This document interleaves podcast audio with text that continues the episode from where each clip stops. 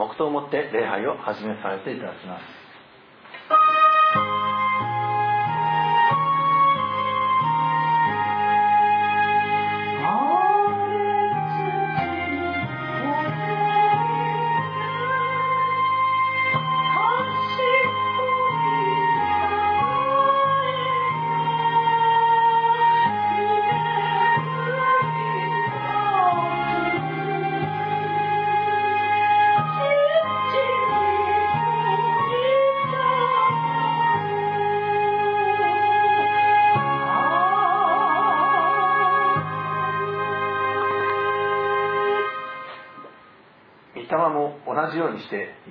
私たちを助けてくださいます私たちはどのように祈ったらよいかわからないのですが御霊ご自身が言いようもない深いうめきによって私たちのために取りなしてくださいますアーメンご起きください賛美の308番をもって主を褒めたたえます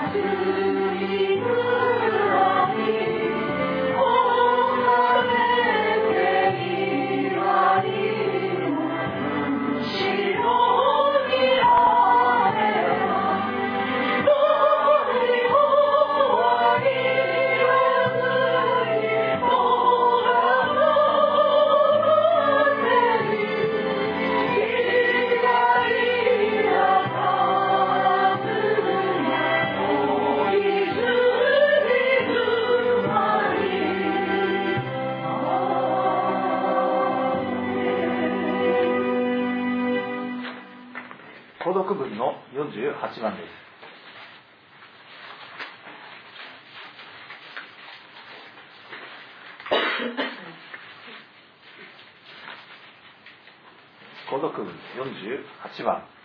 第一コリント13章たとえ人の威厳天使たちの威厳を語ろうとも愛がなければ騒がしい人がやかましいなるたとえ予言する賜物を持ちあらゆる神秘とあらゆる知識に通じていようともたとえ山を動かすほどの完全な信仰を持っていようとも愛がなければ無に等しい全財産を貧しい人々のために使い尽くそうとも誇ろうとして我が身を死に引き渡そうとも愛がなければ私に何の益もない愛は忍耐強い愛は情け深い妬まない愛は知難せずはかならない礼を失せず自分の利益を求めず苛がたず妬みを抱かない不義を喜ばず真実を喜ぶすべてを忍びすべてを信じすべてを望みすべてに耐える愛は決して滅びない。よけ秘伝は開き、知識は伝えそれゆえ信仰と希望と愛、この3つはいつまでも残る。その中で最も大いなるものは愛である。アーメン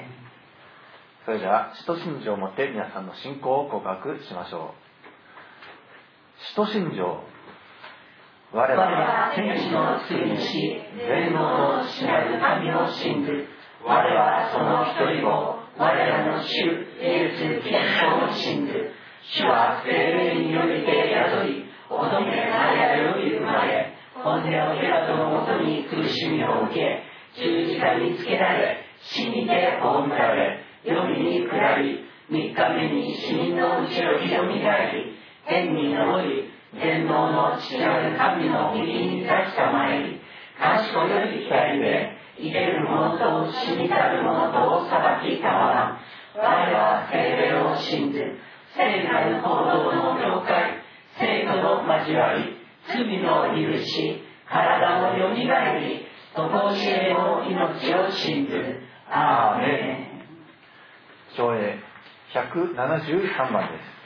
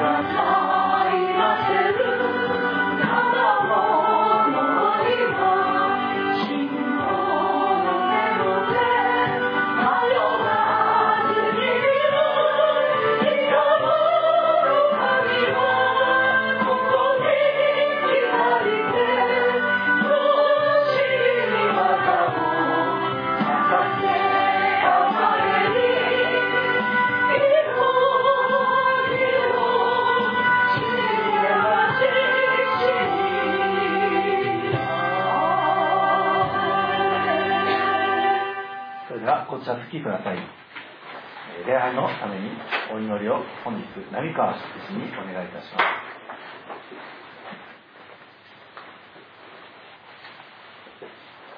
すお祈りします私たちの愛する死を感謝します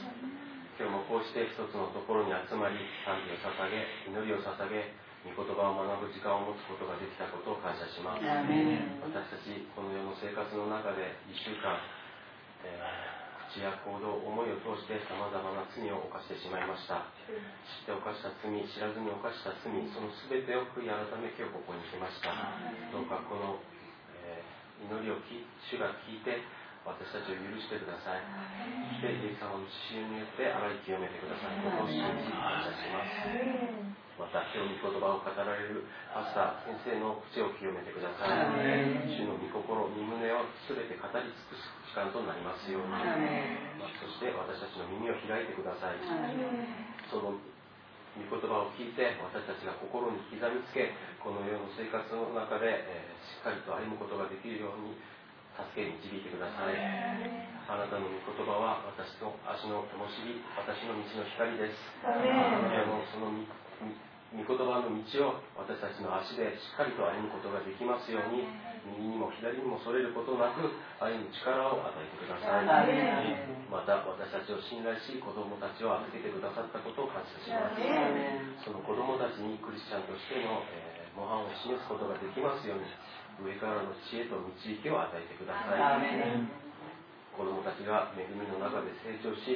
しっかりとした信仰生活を送ることができますようにまた、えー、良き働き人としてまたこの世のリーダーシップを取る力を賜物を与えてくださることを信じ感謝します、えー、私たちの兄弟姉妹兄弟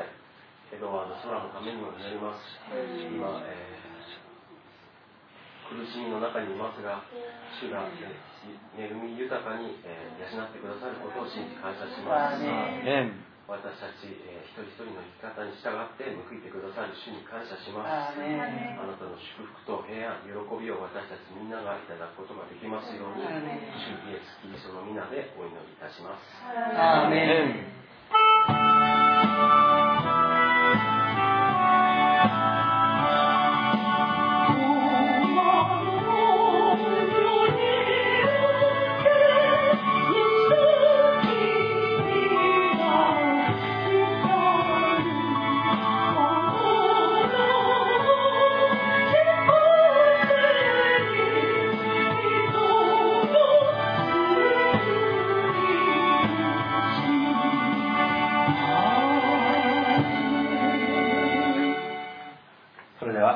生産式を執り行います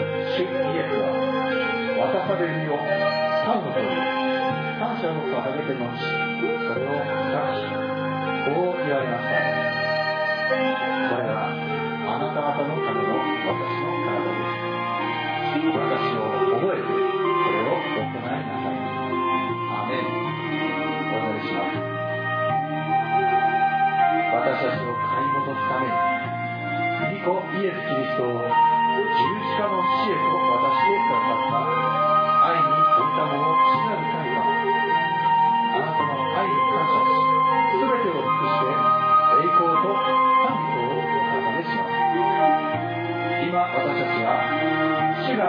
が形成された人間に従い主の抱かれた御体である藩に扱います今しよあなたの御体なるこの藩に預かる全ての生徒たちが主にある誠の命へと継ぎ合わされ一つとなる恵みの立ち合いを与えてください私たちの主イエス・キリストの名前によってます。アーメ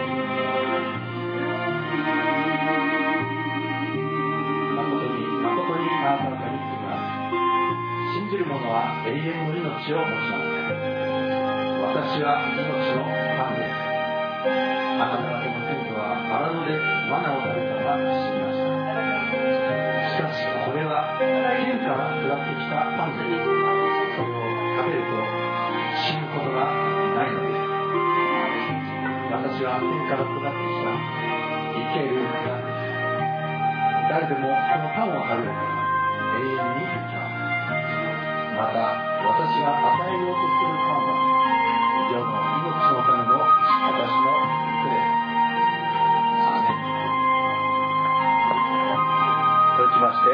で高木のご賛を一緒にいたします夕食の後高木をち同じようにして言われましたこの高木は私の血による新しい契約ですこれを飲むたびに私を覚えてこれを行いなさい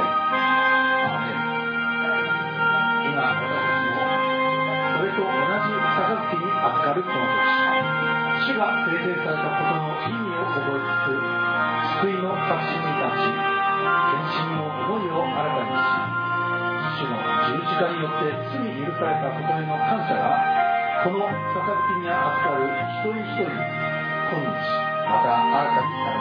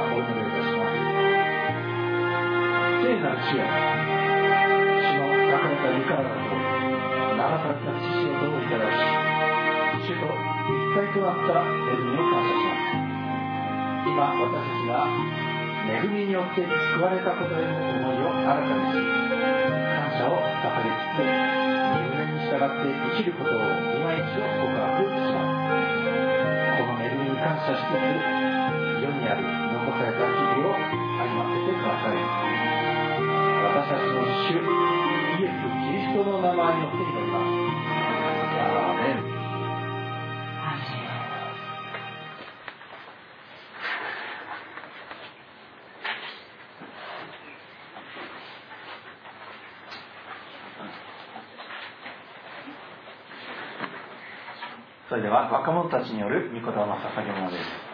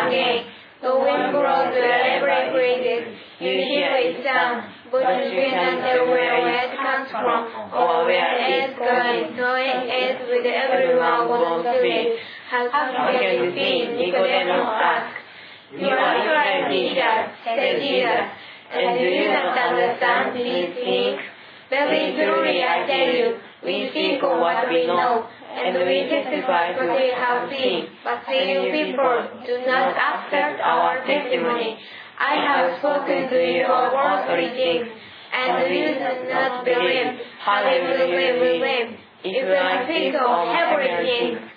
no one has ever gone to heaven, except one who came from heaven, new son of man. Amen. Amen.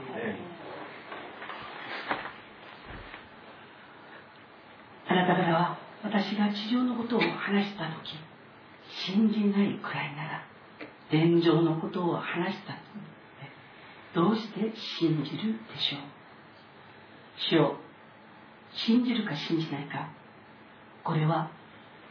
あなた自身を神とするかしないかの問題です見えないです聞こえないですでも信じる信仰がある時感じることができます主よあなたの御言葉を今宣言していますこの御言葉が本当にイエス・キリストにあって一人一人の若者にその大いなる意味合いを悟しニコデモが悟ることができなかったイエス・キリストをこの御言葉を宣言することによって孤独ほど悟り感じてそしてその主を自分の王自分の主とすることができますようにイエス様あなたが祝福してください今この若者たちが本当にこれから進んでいくその道というのは本当に数学の道まだ数学つってもただの数学ではなく世を切り開くためには哲学に基づいたこの数学それの名人にならなければなりません主よあなたは数学の名人で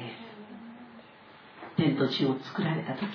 あなたは一寸も狂いことなくこの草一本までもあなたの計算通り作りそしてそれらのものは今も存在していることを感謝します人が計算していても間違いだらけで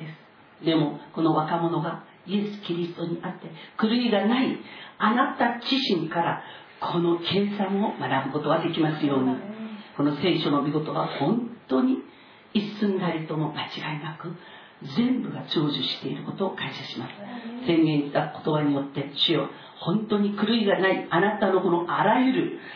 成り立ちの計算法それに預かることができますように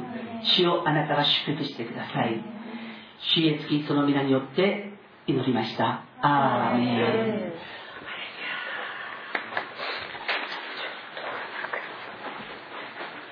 それでは本日のメッセージです。今日恵みをいただく言葉は、使徒行伝16章6節から10節です。使徒の働き16章6節から10節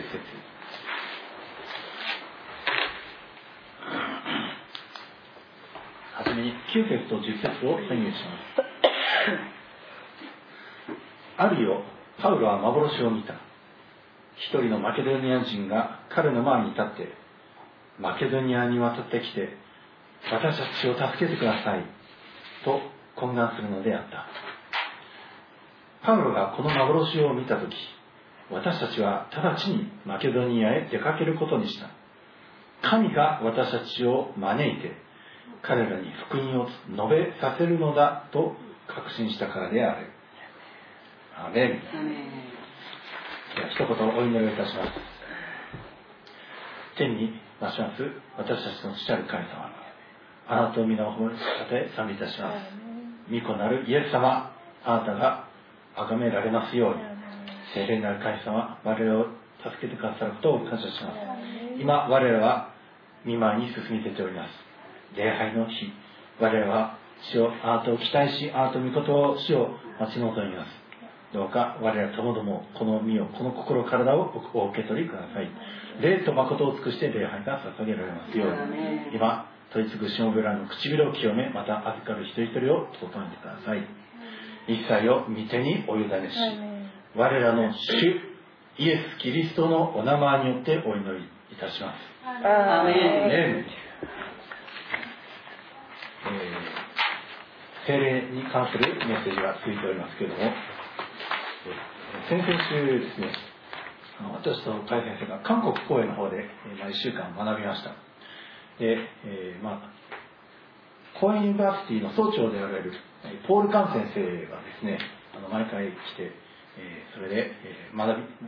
講師をしてくださるんですけども、えー、この度はですね、えーまあ、画家賞が、まあ、そのメインテーマだったんですがその合間合間に、ね、おいて本当に救いについて宣教についての極意を、ね、先生は語ってくださいましたでその宣教の極意それはやはり精霊が鍵なんですね菅先生が、ね、います、ね。本当に日本は、本当にね、あの、優れた神学者がたくさん出ている。けれども、なんでリバイバルが起きないのか。それは、日本では精霊が、ね、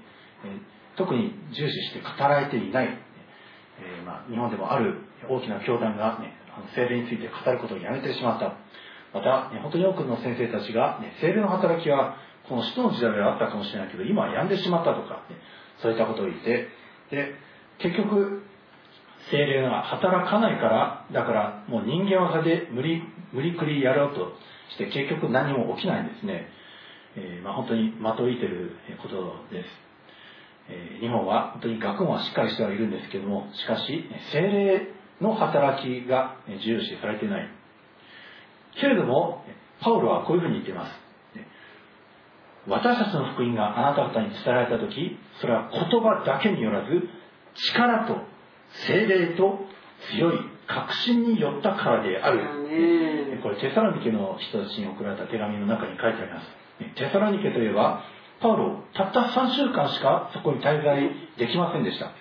3週間目にユダヤ人たちが来てもう追い出されるように出て行かざるを得なかったんですねその3週間パウロの滞在によってテサラニケ教会が起こりそしてテサラニケの人たち、ね、あのマケジニアとアカヤの、ね、生徒たちの模範となったって、パウロパウロはあのそういうふうに評価してますパウロはたった3週間しかいなかったのに、ね、でパウロが追い出されていった後ちゃんとマケダニア生徒たちは残ってそしてともそも、えー、このし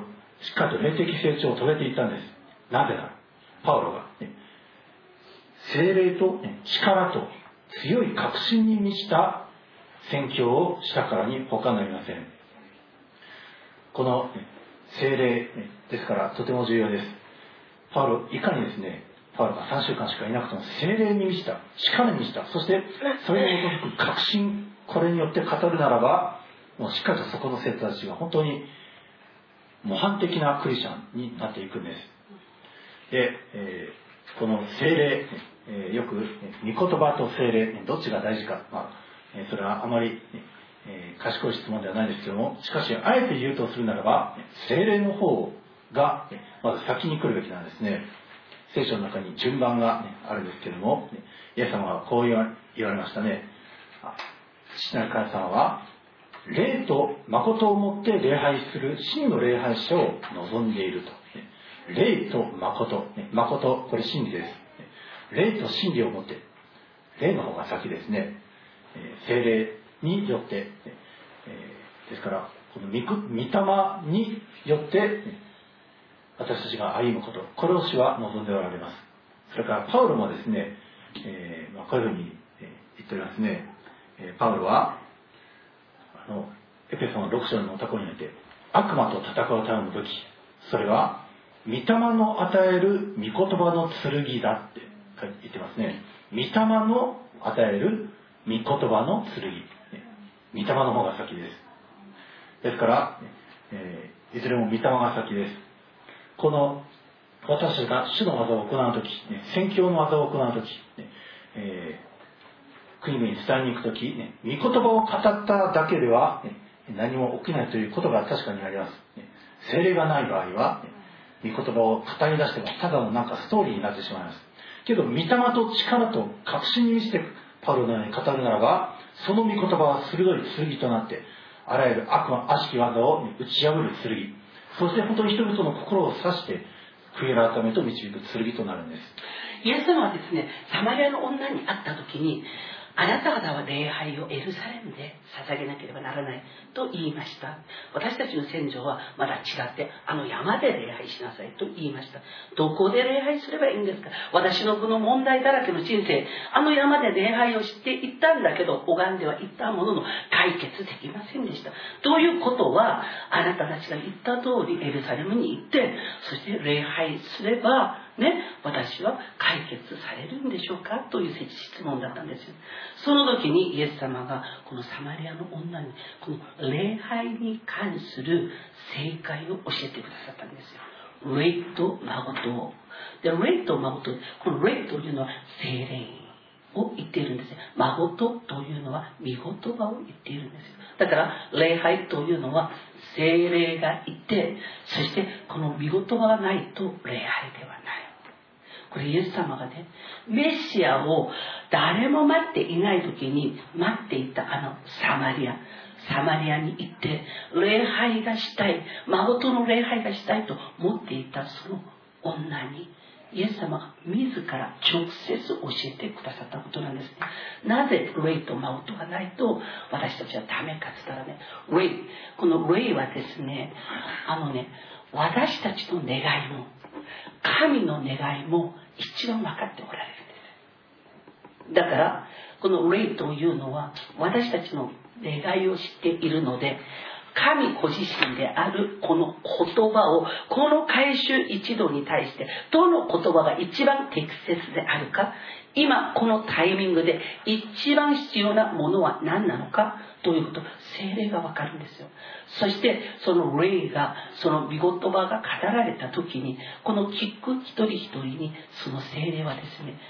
必要に応じてこのね教えてくださるんです皆さんも精霊に満たされた時にあのね体験をするんですよどういうことかって言ったら、ね、何にも言わないのにああそこちょっと問題あるかもねまだね何にも教えてないのにある人をふっと見た時にあこの人祝福されるそして誰も何にも言っていないのにあそこはちょっと行きたくないとこれがね精霊が御言葉を持って御言葉を中心に生きようとしている人に的確に教えてくださる役割を担っているんですねこの精霊がどれだけ私たちに重要な存在かっ言ったらマルコの部屋においてこの精霊をいただくまではあなたたちはそこから離れてはならないと言いました精霊をいただかないことには私たちはね出て一文の働きもできないね尻込みしてそしてね本当に敗北してズダズダになってねそして敗ね、もう敗北された形で帰ってくるしかないこれがね精霊がない時の私たちの、ね、姿なんですよイエス様の弟子たち誰より神と一緒に長い時間いました3年半だよね3年半もの間神と一緒にいたんですよイエス様と行ったのに神と一緒にいたイエス様の弟子たちがイエス様がね精霊を待ちなさいって言ってくださったその時まで精霊をいただくその時まで彼らはね曲げっぱなしだったんです曲げっぱなしだから皆さん今ねこの世において皆さんも勝者になりたいでしょ勝利したいでしょならばね2つの条件が必要なんですよ霊と孫とね霊と孫とあのね精霊精霊ばっかり言って事故はよく起きるのどういうことかって言ったらね孫にあたるこの御言葉がないと精霊が働いたのか悪霊が働いたのかわからない識別ができないいいだからイエス様が言ったんですよ霊とこと皆さんにねよく御言葉を暗唱しなさい宣言しなさいで今度ね本当に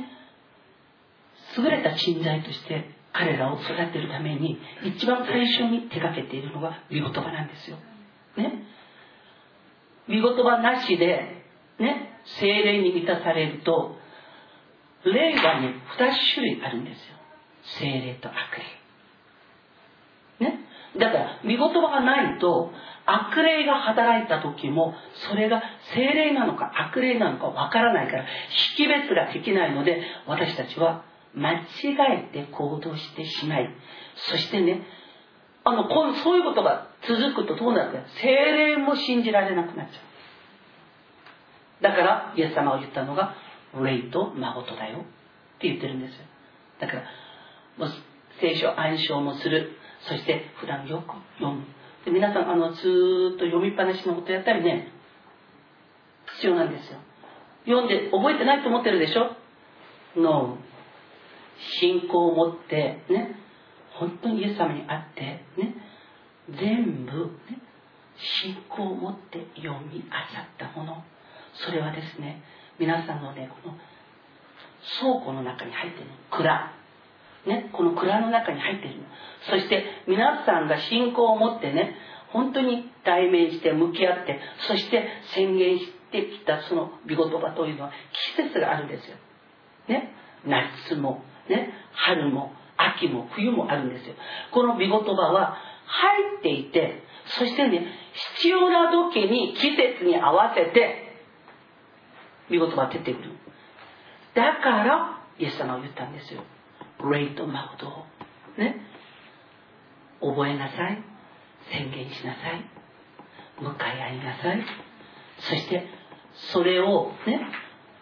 精霊がいると今私が持ち合わせているもので人生あらゆる場面において人の人生に対しても正解を出すことができるようにしてくださるのがこのイエス様なんですよわかりました霊と誠だよ霊と誠この一つね無視してはいけないどっちも無視してなんで日本がねあの精霊を嫌がるかって言ったらね霊と孫となのにこの2つを持ち合わせた、ね、教会がないそれで霊だけをあのすごくね信じてた時があったそしたらね事故が起きたんですよ孫との方がないから精霊が来て働いて素晴らしい働きが起きたんだけどその後は悪霊も働いたのその時にその悪霊の働きを識別ができない孫との方がないからそれで事故が多かったんですよ事故が多くなったのでそれがもうこれどうしようもないだから精霊の働きを強調するより強調しないでおとなしく信仰生活した方が実行がないということで教会全体のこのね暗黙の妖怪になっちゃってもうあらゆるほとんどの教団がね今精霊はもうダメだって言ってるんですよ日本のキリスト教が何でリバイバルされないかって言ったら精霊は何をする霊ですかイエス・キリストを明かす霊なんですイエス・キリストを明かすために病人を癒すイエス・キリストを明かすために問題を解決するイエス・キリストを明かすために非道をね生き返らせるイエス・キリストを明かすために慰めてあげるイエス・キリストを明かすために祝福を与える、ね、喜びを与えるこれ全部イエス・キリストを明かすためなんです精霊がなのにイエス・キリストを明かす、ね、この精霊これを認めないことによってイエス・キリストによる証がないんですよ癒された人もない祝福された人もない解決された人もないだからね本当にこの文字の信仰になってしまったんですよだから文字は殺すって聖書に書いてある通り彼らの信仰はね本当に何もう力がないそういう状態で教会を通って通ってやっと苦労して苦労して天国くらいしかならないんですねエクレシアはそうはいかないんですよ、ね、皆さんに私がね前も言ったけど伝道しなくていいよって言ってる皆さんがこの霊と孫とこれを持ち合わせてないことには人が入ってきてもその人たちをね育み育ってて、ね、そして霊において産んであげることはできないんですよだから皆さんは今3人いるよねそしたらね3人が同じような状況の中にもしいるとするんだったらちぎってもちぎれないねそういうね本当に三つ寄りのねそのもう糸じゃなくて縄になっちゃうんですよだからしっかりイエス・キリストにあって本当に心を一つにして私たちがこの成田を全部養わなければならない、までの気持ちを持ってください、そのためにね本当に違間があれば聖書を見る、ね、違間があれば御言葉を口ずさむ、そして精霊をねより頼むこの信仰を持ち続けることによってこの成田において大いなる働きに本当に働き働く皆さんでありますように主イエスキリストの皆によって祝福しますアメンですから主の働きにおいては精霊は絶対欠かせないんですね御言葉と精霊この2つどちらかが、ね、縮んでしまうと途端に事故が起きてしまいますでこの、パウロの、今日の箇所はパウロの宣教の場面なんですけどもこの精霊が先導している様はよく分かりますそしてさらにですねこの精霊の他にもう一つ、ね、重要な要素幻を今日はその幻の重要な要素を見ていきたいと思うんですけどもこの使徒の16章の、えま6節から読んでいきますと6節からそれから彼らはアジアで御言葉を語ることを精霊によって禁じられたので古着やガラティアの地方を通ったこうしてムシアに面したところに来た時ビテニアの方に行こうとしたがイエスの御霊がそれをお許しにならなかったそれでムシアを通ってトロハスに行ったですから精霊によって御言葉を語ることを禁じられたえ御言葉を語ることって一番いいことなんじゃないのって人は思うかかもしれません私一番いいことをしてるよって聖書にかなったことをしてるはずなのに伝道とか宣教とか御言葉宣言とかいいことをしてるはずなのに一体何このありさまはということがね、えー、あることがあります精霊が示すということこれがあります精霊によって御言葉を語ることを禁じられた、えー、ですから、えーの精霊がこの地をこの場所に御言葉を伝えなさいって言うんですけどしかしあくまでいや私はここで前宣教が成功したからパウロは以前第1次宣教旅行でアジアの方の御言葉宣教それが成功しておりますでそれでもうここにとどまってやるんだって前の知ってる人たちもいるからけれどもそこには御言葉の種をまいてもまいても全然実らないね、精霊が違うよっていうところにおいていかに自分の良かれあるいは一般常識的な良かれこれをいくら注ぎ込んでも結局精霊が聞いてるところそこは何も実りが実らないむしろ他の場所で本当にこの御言葉が伝えられることそして、ね、本当にパウロのような宣教師が来て待ちわびてるところそこがあるんですよっていうことを、えそれがあるんです、えこのパウロ、えー、パウロがもともとこのいた場所はルステラというところだったんですけどこのルステラからですね、まあ、このアジアとか古着やガラティア地方を通ってムシアに面したところまで行くこれ1000キロ以上の旅です、今車とか、ありますから1000キロ、まあ、楽かもしれませんけどしかし当時徒歩で宣教しながら、御言葉の種をまきながら、もう本当にずっとその1000キロの間実りが実らないこれもうとてつもなく途方もなく辛いことですねパウルはきっと祈ったでしょう主よ本当にもう自分の力はないです本当に主よただあなたの見てにお委ねいたします明け渡しますどうかあなたの身胸を教えてください自分は一体何をすればよいのですかそういうふうに、まあ、祈ったでしょうねそのようにして祈り求めた結果サウルに見せられたのが一人のうめきにうめいている本当に懇願しているマケドニア人でした彼の、ね、彼が本当にパウロの夢の中で出てきてそして懇願するんですねどうかこちらに渡ってきてくださいアジアの方から海を渡って境界線を越えて国境を越えて言葉を越えて私たちのところに来てくださいそして私たちを助けてください私の罪からもう自分のどうしようもない罪から私を助けてください悪魔サタンから私を助けてくださいこの本当に苦労に満ちたこの世の中から本当にどうしようもない罪人たちのこの集団から私を助けてください地獄から私たちを救ってくださいそういうふうに懇願しているマケダヤ人その懇願している幻をパウロが見ました本当に私たちもその幻を求めるべきです私はどうすればよいですか主よ今働きの種をまいてもまいても何も実りません何か私が本来行かなければならないところがあるんじゃないですか私が本来しなければならない仕事があるんじゃないですか主よそれを教えてください幻を求めるべきです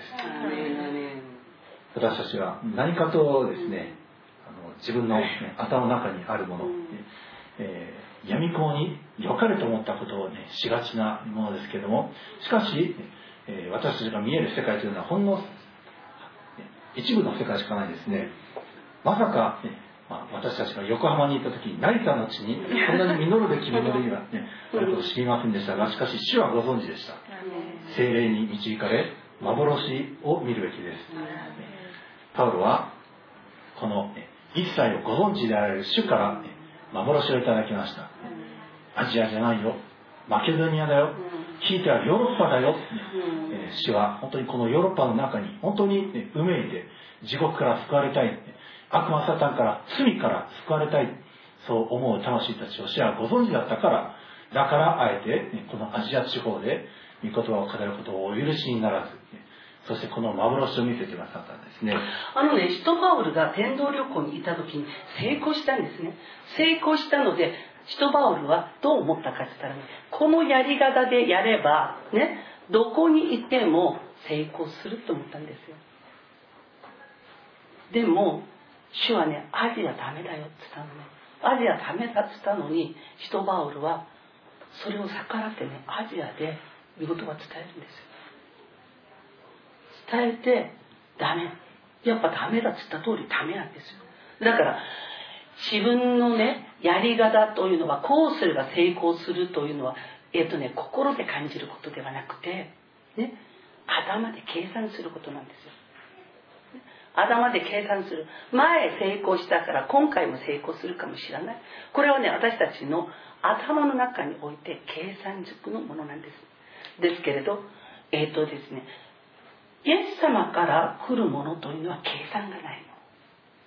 信仰だけイエス様が私たちに何か望む時というのはですね計算一切させないんですよ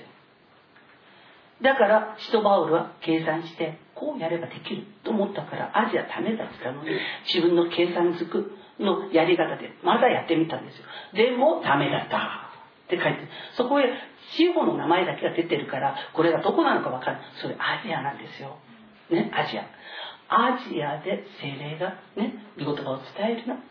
てでも成功したから伝えてみるでもダメだったダメだったので祈ってみたらねあのマケドニアの方から来てくださいという今なんでこれをね私が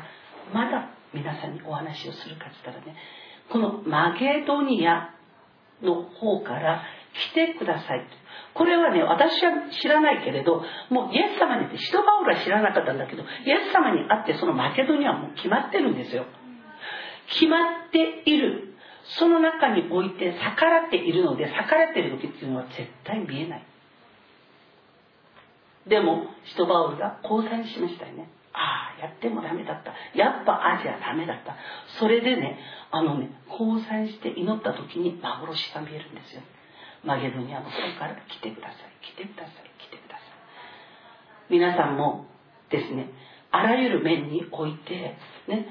主ご自身が皆さんのために、ね、計画しているものがあるんですよ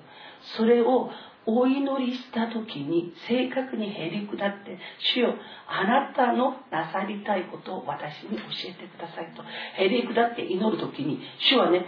全く同じような条件の中で見せてくださる見せてくださるこれがあなたがしなければならないことだよ見せてくださるんですその見せてくださってその見せてくださったところにそのまんま忠順にしていくとね素晴らしいことがそこには待っているんですだからイエス様に仕える時はここで、ね、計算するっていうことはできないイエス様に仕える時というのは心で、ね、使えるということああマケドニアに行けって言ってるからあ行けばいいんだと思って計算何もしないで行きました行ってこのヨーロッパ全体に、ね、素晴らしい祝福を、ね、運ぶことができたんですよ。パウロ、どうして本当にもう電動マシンと見えるように、こんなにも電動に、熱心になったんでしょうね。パウロが本当にひどい目に何度も遭ってます。実際このえルステラからマケドニアに入ってピリピリで伝道したら、ね、占いの疲れた霊女、ね、によって、ね、まあ、牢屋に入れられてむち打たれる羽目になってしまうんですね牢屋にぶち込まれてむち打たれて、ね、ああなんでマケドニアなんかに来たんだろうって思ったかもしれませんけれども、ね、パウロなんでもう何度も投獄とかむち打ちとか迫害とかにもかかわらずもう暇ができれば伝道旅行に行こう暇ができれば伝えに行こうって一体その熱心どっから、来るんでしょうねこれは、ね、イエス様のその深い憐れみそして聖霊様の深いうめきこれがパウロに乗り移ったんでしょうねイエス様は憐れんでおられます本当に嘆き悲しむ声を聞かれますそして本当にこのマケドナ人のように、ね、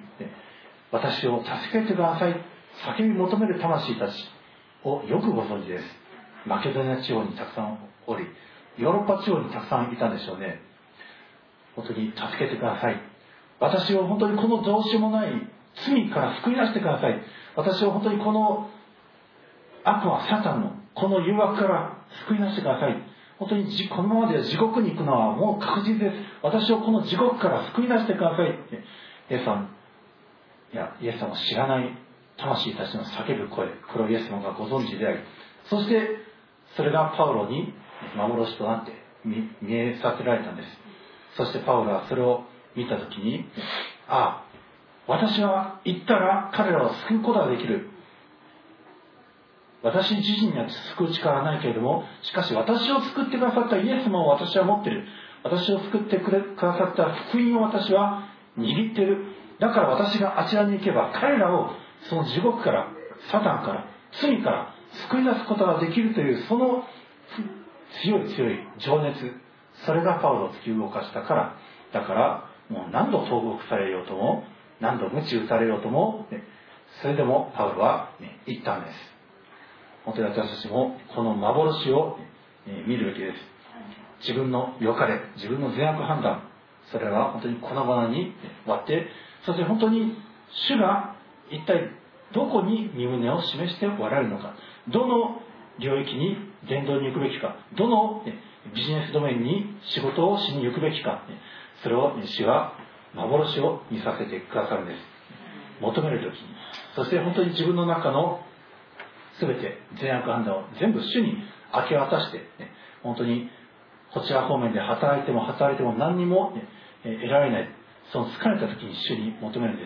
す主をどうしてですか幻を見せてくださいそういうふうに祈り求めた時その人が清い器であるならば主は幻を見させてくださいます主はそしてさらにその人に本当に主ご自身のうめきそして聖霊様のうめき深い愛憐れみ許しを主はその人に、ね、移してそしてそしてその人は本当にパウロのように突き動かされるように働きへと出ていくんです国境を越えて言葉の壁を越えてカルチャーを越えて出ていくこれが、ね、宣教の技ですけどもですからこの宣教の技これのコツはまず精霊とそれから幻とそして福音、この3つなんですねこの3つそれが、えー、まあ、今日本当に覚えるべきことですでこのパウロに対してこの懇願したマケドニア人彼はその後どうなったと思いますかねパウロの幻の中に出てきた幻その幻のマケドニア人がどうなったかというよりもですねそのマケドニア地方またその地方がこれそのパウロが行った後どういうふうになっていたかパウロはマケドニアに渡って真っ先に、ね、ピリピの,、えー、そのマケドニアの第一都市のピリピに行ってそこにおいてまずルステラの、ルディ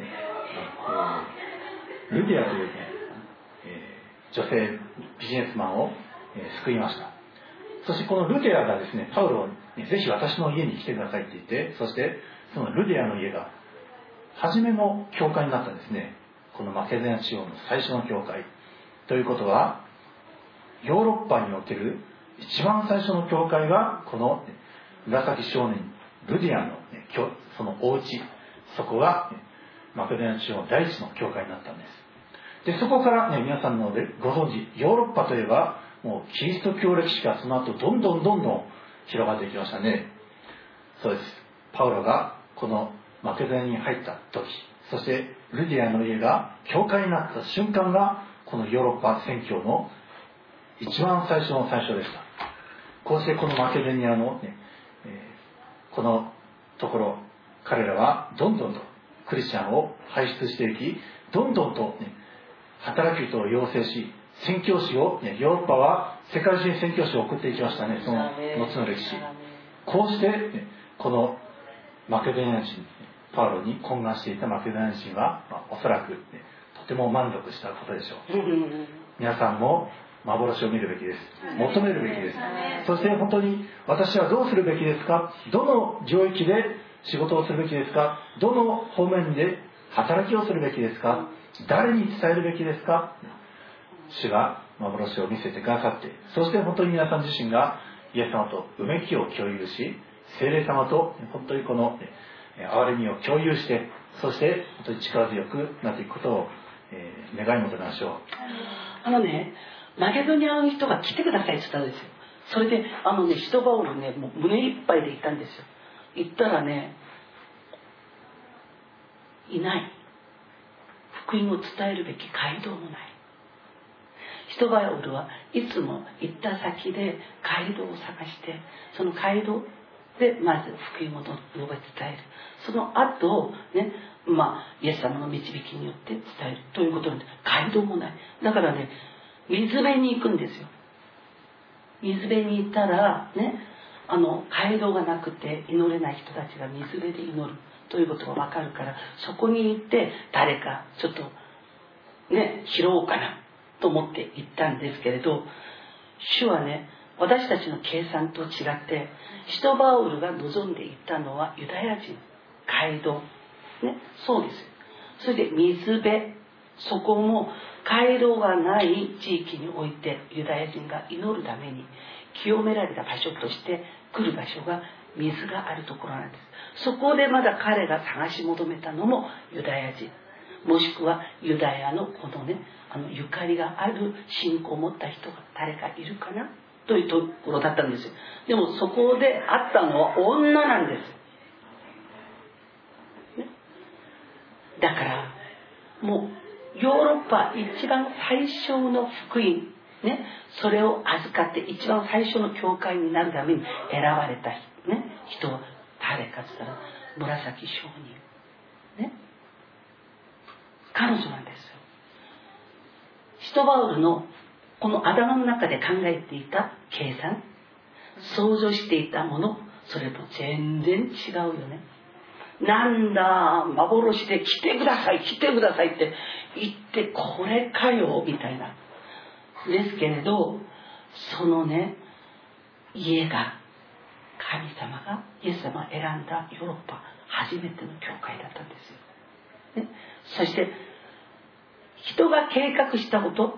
それそれはちっぽけなものなのでも神様が計画したところに私たち自身の身を預けてそのね流れに沿っていくとどうなるか人が思わなかったと思いますよそこでねあのそんなにヨーロッパ全体がね救われると思わなかったよねでも私たちの計算はちっぽけなんですけれど主の計算はねもうでっかいんですよ高いんですよ深いんですよそして長いんですよねだから私たちは本当にイエス様にあってイエス様が自分に対してね今見せようとしているところイエス様が完璧にあの計算全部し終えているものをねそれを私たちは見せてくださいって祈らなければ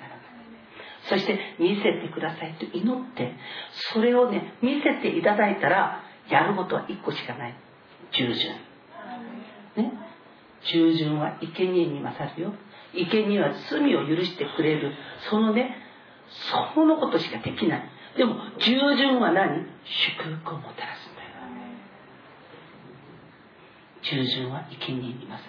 るだから見せてくださいという祈りをする時は条件が一つある見せてくださったらその通り従順しますこのね覚悟信仰による覚悟を決めて見せてくださいと主に願ってそして主が皆さんのこの将来において主ご自身が皆さんと一緒に成したいそのミッションの中に入ってそしてそのミッションを成し遂げ本当に多くの人々に益を運びそして自分も本当に豊かに祝福され用いられる皆さんでありますように主イエスキリストの皆によって祝福しますアメンそれでは今いただきましたことをそれぞれが思いつつ祈りの時を持ちたいと思いま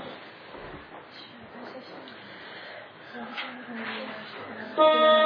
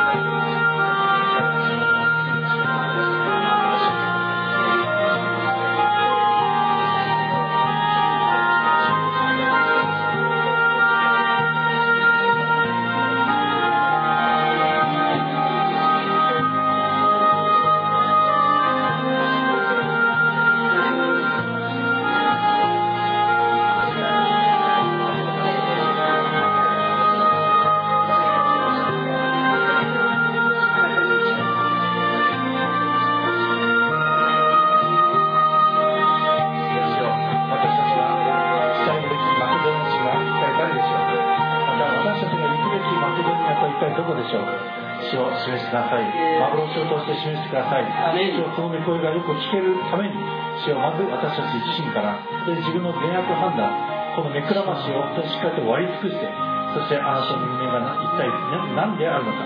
それをはっきりと知るその立ちなみをまず整えていく私たちでありますように血を清ってくださいあなたの血をもって私たちを清め本当に私たちをついに呪いから本当に洗い清めそして清められた思い心を持って主を彼らの罪呪いそれらを清めに行く私たちでありますようにまず私たちを答えてくださいあだ今日は本当に私たちにこの精霊のこの大切さまた本当に御言葉も感じてはなりませんそして幻を今日教えてくださったことを感謝します私たちに教えてください見させてくださいそして行かせてください今日いただきました恵みの御言葉に感謝して私たちの愛する主イエス様のお名前によってお祈りいたします。ね。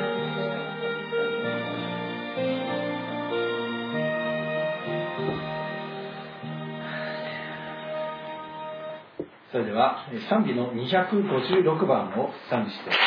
その後に感謝の捧げの感謝をいたします。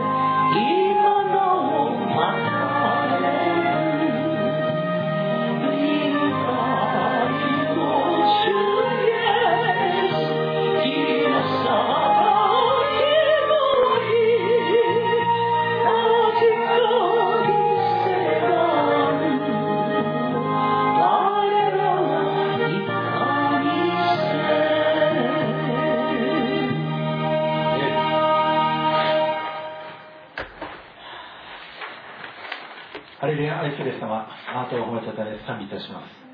あなたが我らに迫りくい私たちを救い私たちを愛し私たちを抱擁してあなたの救いへと導き入れてくださいましたゆえに我らは今日もこの手術あなたを礼拝しあなたの御言葉を聞きに参りました主を御言葉をいただけたことを感謝します私たちの思い心に主をあなたが精霊を射向いてくださったことを感謝いたしますどうかその精霊のその御声に聞き従いそして進みゆくことができるこれからの時でありますようにこれから始まる1週間の残る6日の仕事をすべき日私たちともどもがしっかりとあなたの身胸に従って世に出て行きまた伝えるべきあなたの御言葉を伝えまた立ち振る舞うべき我らの死を生徒としての立ち振る舞いを持って死をこれから世において励むことができる私たちでありますように御言葉を通して我々ともども清めてください家族を清め子供たちを清めてください子供たちの死を学校におけるその学びの技を祝福してくださいようにまた死を世に出て働く時にあなたが死を本当に私たちが世の人の何倍もの働く必要がありますなぜなら死を我々の諸々の時間エネルギーを死をあなたにお捧げしているゆえに死を本当にあなたが一人一人の仕事においてもまた民事スにおいても豊かな実りを実らせてください。どうか健やかでありますように、あらゆる体の不具合が癒されますように、守られますように、あなたが祝福してください。この地上にてよく栄えたものでありますように、美しき力強きものでありますように、上の権威立つものでありますように、天地に富んだものでありますように、あなたが祝福してください。この祈りを我らの主、イエス・キリストのお名前によってお祈りをいたしますアお立ちになってください主の祈りと祝祷です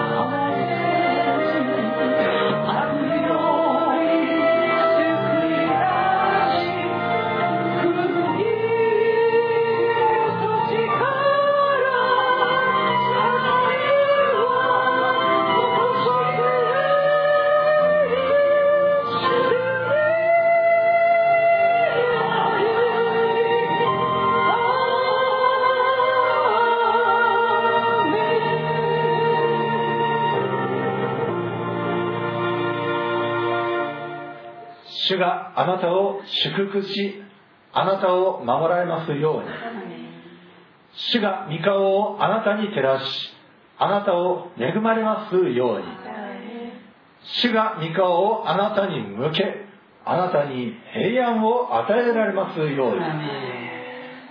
主イエス・キリストのお名前によって祝福いたしますアーメン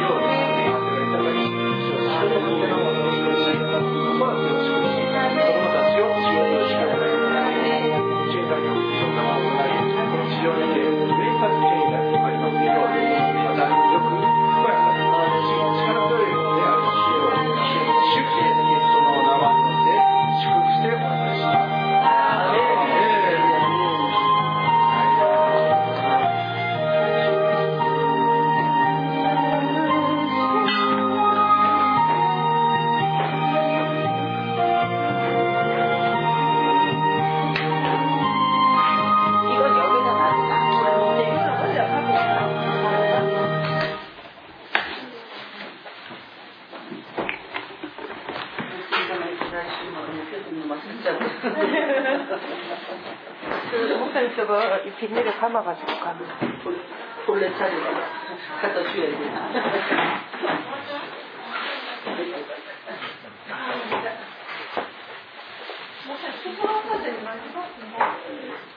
수시감 사절 이번에 강의가 있어갖고 어. 마지막 수 해야 돼. 마지막, 네. 마지 네. 그러니까 우리는 저녁에 네. 네. 네.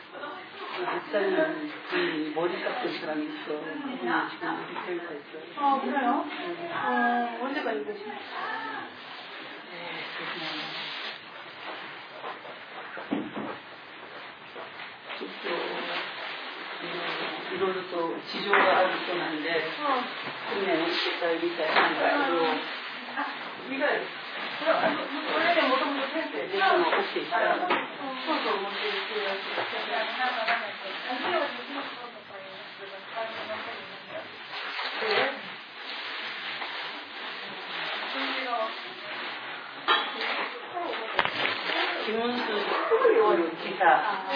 もう。この後さ、ね、そんで、の組んでね、5割、5割で、なんかこう、それを組み、5割で組めで、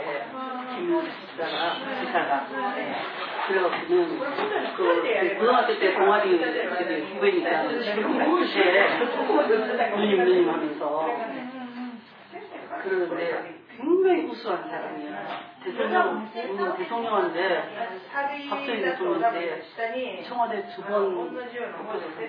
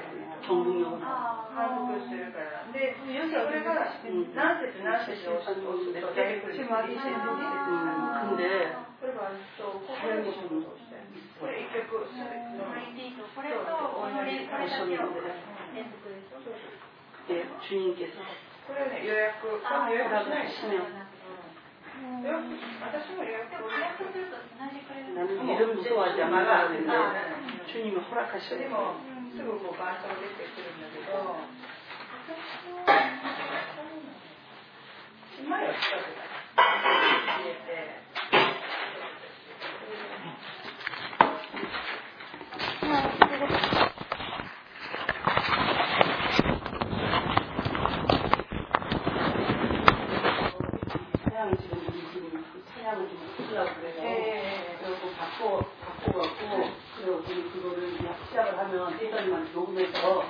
보내드릴 테니까 집사님은 항상 할수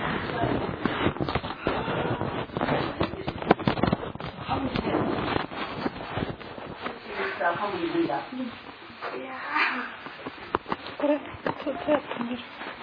유명하고 애들이 살 보여주면 나는. 그러니까 애들이 애들이 애들이 나중에 한 그리고 지금 어른이 먼저 모범을 보여줘야지. 네, 어떤 사냥이 이렇게 들고 좋은 건지 알아야지. 어떤 건지, 어떤, 어떤. 음. 이거, 그러니까, 네. 이게, 이게 위에. 네.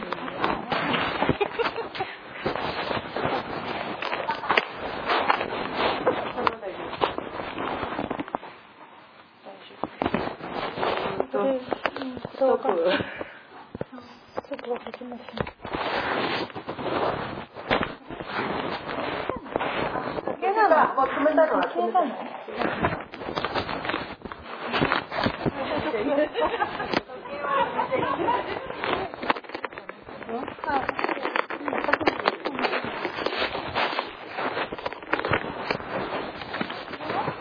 それパスタの。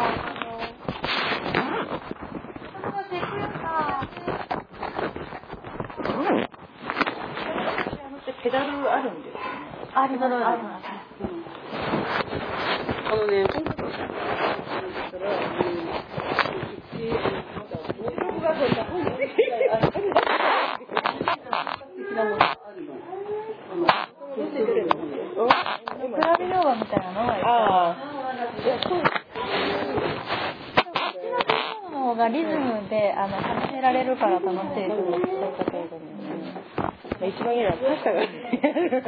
耳がすごくいいんだと思う、うん、絶対音感かもしれないこの窓伸びたうん、ね窓伸びたん毎週なんか伸びていくんだ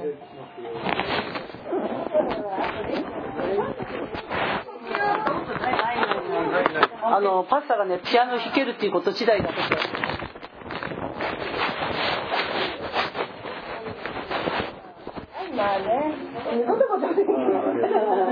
ではよろしくお願いします。行きます。ハレル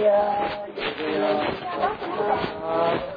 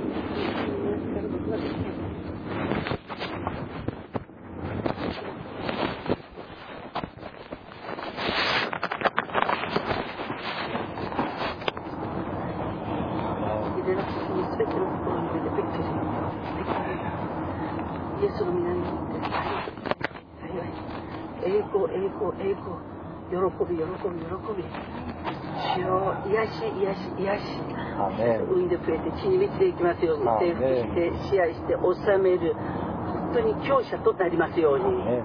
シエスキその皆によって祝福しました。